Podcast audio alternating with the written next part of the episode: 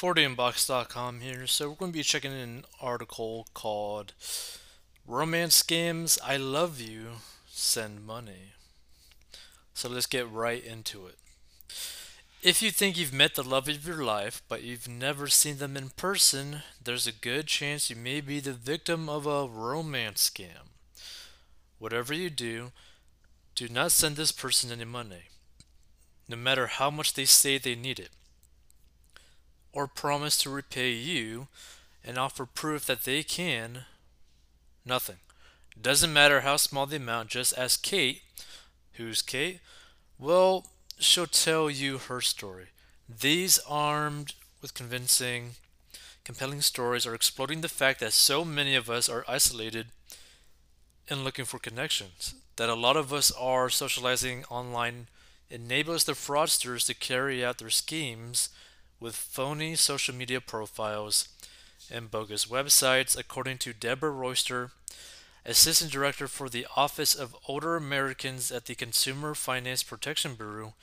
Victims believing they are in a relationship are tricked into sending money, personal and financial information, or items of value to fraudsters who prey on the victim's heartstrings. So Kate meets Tony and loses $39,000. So here's the experience of widow Kate Kleinert of Glenadale, PA, who testified before the U.S. Senate Special Committee on Aging in September about accepting a friend request from Tony on Facebook.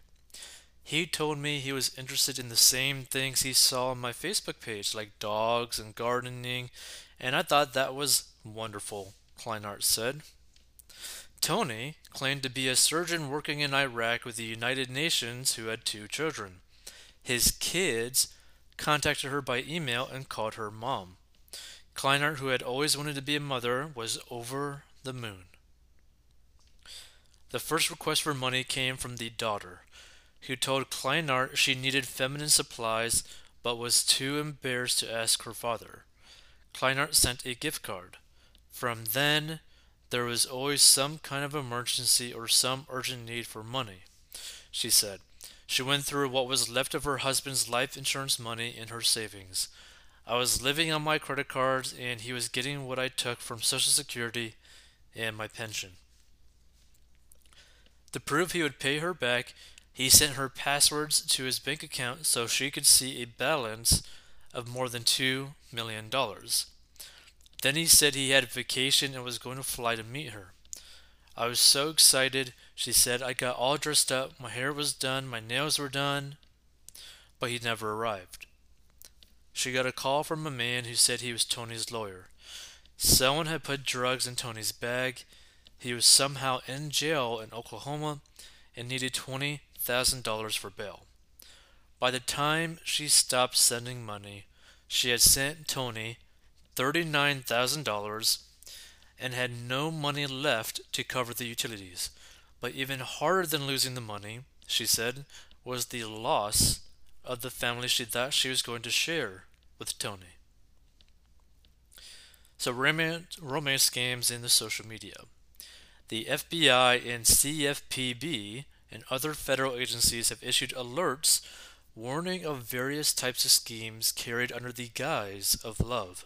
In 2020 alone, U.S. victims lost a record $304 million to romance scams, an increase of $50 million from 2019, according to Federal Trade Commission Consumer Sentinel data. The median dollar loss per individual was $2,500 a nearly fourfold increase from 2016. Older people are particularly at risk for these scams, with an average of $9,500 in losses each. But the CFPB's Royster noted that victims of all ages can be vulnerable to these schemes. Indeed, online, where scammers are increasingly using fake social media profiles to connect victims aged 18 to 39 were twice as likely as older adults to be targeted. It's an incremental, very insidious process, Royster said. According to the FTC, more than a quarter of the people who reported losing money to fraud in 2021 said it started on social media. Altogether, more than 95,000 people lost $770 million to fraud initiated on social media platforms last year, an 18 fold increase over 2017. For scammers, there's a lot to like about social media, according to the FTC. It's a low cost way to reach billions of people from anywhere in the world.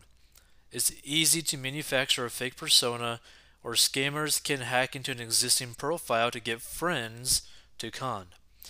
There's the ability to fine tune their approach by studying the personal details people share on social media. Romance scams are the second most profitable fraud on social media behind investment scams, according to the FTC and more than a third of people who lost money to an online romance scam said it started on Facebook or Instagram. So, scam victim Glenda becomes a felon for love. But the scammers aren't necessarily just after the victim's money. At, at age 81, Glenda Syme, she told her story in a video posted online by the FBI should be looking forward to relaxing in retirement. Instead, she's waiting to be sentenced for federal crimes after she let the love of my life, an online scammer she never met, persuade her to break the law for five years as she ignored warnings from law enforcement and bank employees. The love she met online told me that he was a U.S. citizen and was working in Nigeria, Glenda said. He asked me for money to help with his business and help leave Nigeria. Then my love had people send me electronics like cell phones so I could pawn them and send him the money. When I couldn't get the money he wanted, he asked me to open personal and business bank accounts.